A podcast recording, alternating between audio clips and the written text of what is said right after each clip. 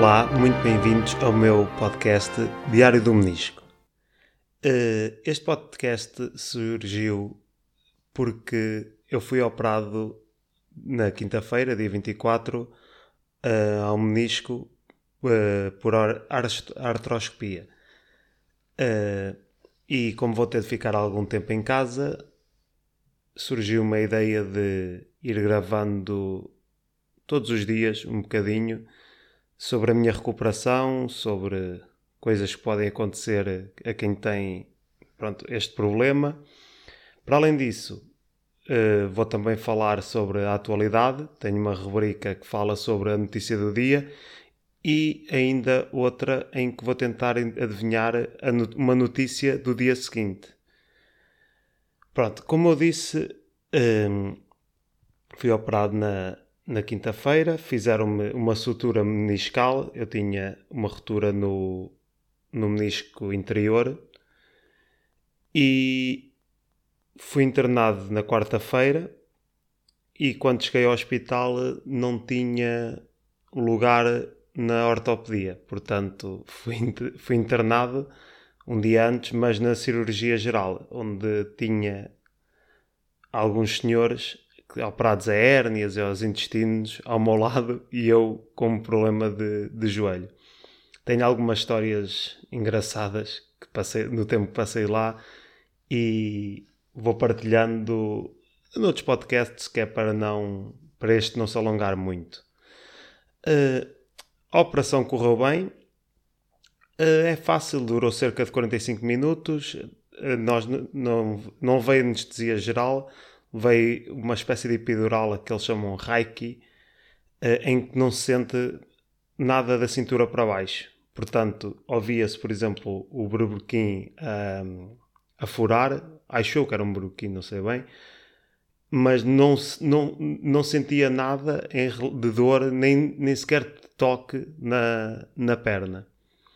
Eh, a operação correu bem, ainda tive um bocado no recobro de, uh, à espera que voltasse a sentir, a sentir as pernas.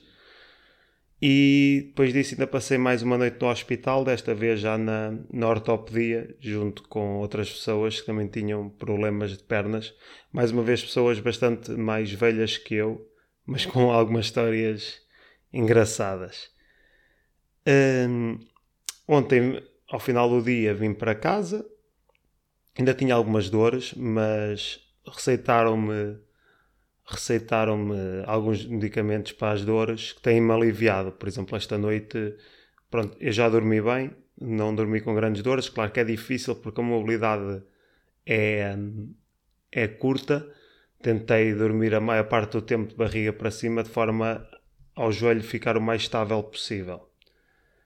Uh, o dia também já foi mais fácil em relação aos dias seguintes à operação uh, não, não tenho não tenho tido assim bastante dor, já sinto também mais à vontade a andar com as canadianas e, base, e basicamente é isto. Uh, uma das coisas mais difíceis deste pós-operatório é, no meu caso pessoal, eu tenho um grande problema com agulhas. E depois de uma operação destas existe um risco de, de tromboses e portanto todos os dias, nos, nas próximas quatro semanas, vou ter de me injetar aqui na zona da, da barriga com uma seringa que contém enoxaparina, que é um anticoagulante para evitar essas tais tromboses. Os enfermeiros ainda tentaram que ensinar-me como é que eu haveria de fazer a mim próprio, a auto-injetar-me mas eu, eu não consegui. Para já tem de ser outra pessoa a dar-me. Vamos ver se neste mês que tenho para me habituar, se me conseguirei habituar, porque é mais fácil sermos nós a nós próprios, mas não sei se, se irei conseguir. Uh, passemos agora à notícia importante do dia, que tem sido os dias, e não se fala de outra coisa, que é a guerra da Rússia com a Ucrânia. Uh, esta guerra começou oficialmente quando eu estava lá no hospital, pelo que tenho vindo a acompanhar, já que não tenho muita coisa para fazer, as notícias. É importante lembrar que apesar de parecer, esta não é a primeira guerra na Europa nestes últimos anos. Uh, entre 94 e 96 e 99 e 2000 houve a guerra da Chechênia, que foi entre a Rússia e a autoproclamada Independente República da Chechênia. Também em 92 95, mais perto de nós, de Portugal, houve a guerra da Bósnia, em que tive, houve o conflito foi entre a Bósnia e a República Federal da Jugoslávia. Mais tarde formaria a Sérvia e o Montenegro, bem como a Croácia. E também este foi o primeiro genocídio na Europa desde a Segunda Guerra Mundial, o genocídio dos bósnios. Uh, depois também houve a Guerra do Kosovo, entre 98 e 99, que juntou o Kosovo e a NATO contra a Jugoslávia. E ainda mais recentemente, não ali na zona chamada Eurásia, a Guerra Russo-Georgiana, em 2008, que meteu de um lado a Geórgia e do outro, mais uma vez, e aqui uh, já estamos a falar de Putin, a Rússia e os separatistas da Ossétia do Sul e da Abcácia, que também se autoproclamaram repúblicas independentes, mas sempre sobre o juízo russo. Uh, em 2014, uh, a guerra civil do leste da Ucrânia que durou até ao presente e que, no, no, fundo, culminou um bocadinho com o que se está a passar agora. É, este, este conflito foi um conflito armado na, numa região que é chamada de Donbass, na Ucrânia, é, e desde o início de março de 2014, independentistas pró-russos combateram com, com nativos da, da Ucrânia nas zonas de Donetsk e Luhansk. Um, isto veio a partir do movimento, dessa altura, do movimento uh, Euromaidan, que fez com que, uh, que se depusesse o presidente que, pró-russo que existia e se tornasse a Ucrânia se tornasse um país mais pró-europeu. E com isto do pró-europeu, um, fez também com que eles quisessem aderir à NATO. E isto para a Rússia, mais para o Putin, é uma grande ameaça. É uma ameaça porque teria às suas portas basicamente o exército inimigo. Um, que não é um. Pronto, que, é, que não querem que isso aconteça. Uh, porque um dos grandes objetivos do Putin com esta guerra é que a Ucrânia seja neutra e que sirva de tampão entre o Ocidente e o Leste.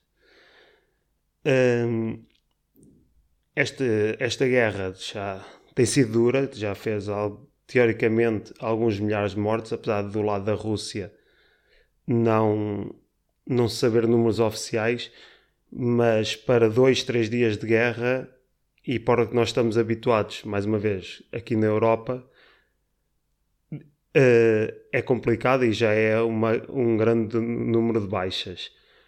Nós estamos habituados à paz, com, à exceção das guerras que eu falei, que são umas guerras mais interinas, não é bem um, um país a invadir o outro, é, é, é uma guerra que se no fundo se assemelha mais à Segunda Guerra Mundial e por isso está, também está a ter mais, mais ênfase e mais apoio. É porque é literalmente um país soberano a invadir outro país soberano. Uh, existe um medo, existe medo porque um, a Rússia tem armas nucleares e isso é um perigo para não só para aqueles países, mas para todo o mundo. Até porque uh, o Putin já. Um, já ameaçou também outros países, a Finlândia e a, e a Suécia, que, e quem se meter que irá levar.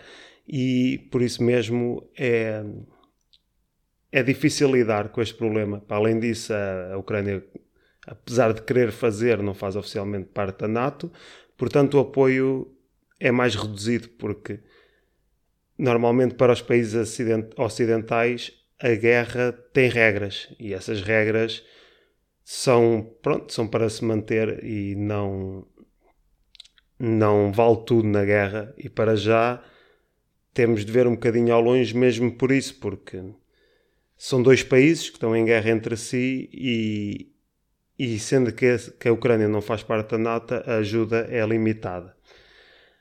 Uh, passando para a notícia importante da manhã.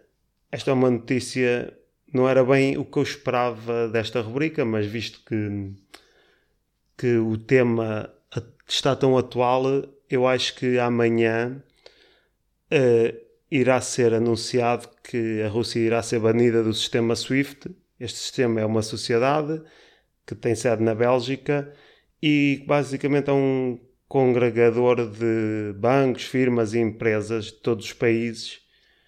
Uh, conecta mais de 11 mil bancos, por exemplo, e, e por este sistema passam bilhões de euros de transações financeiras todos os dias que ficam registadas em recibos digitais e, que, e onde ficam detalhadas. Se a Rússia for banida deste sistema, isto irá provocar uh, um isolamento da economia russa.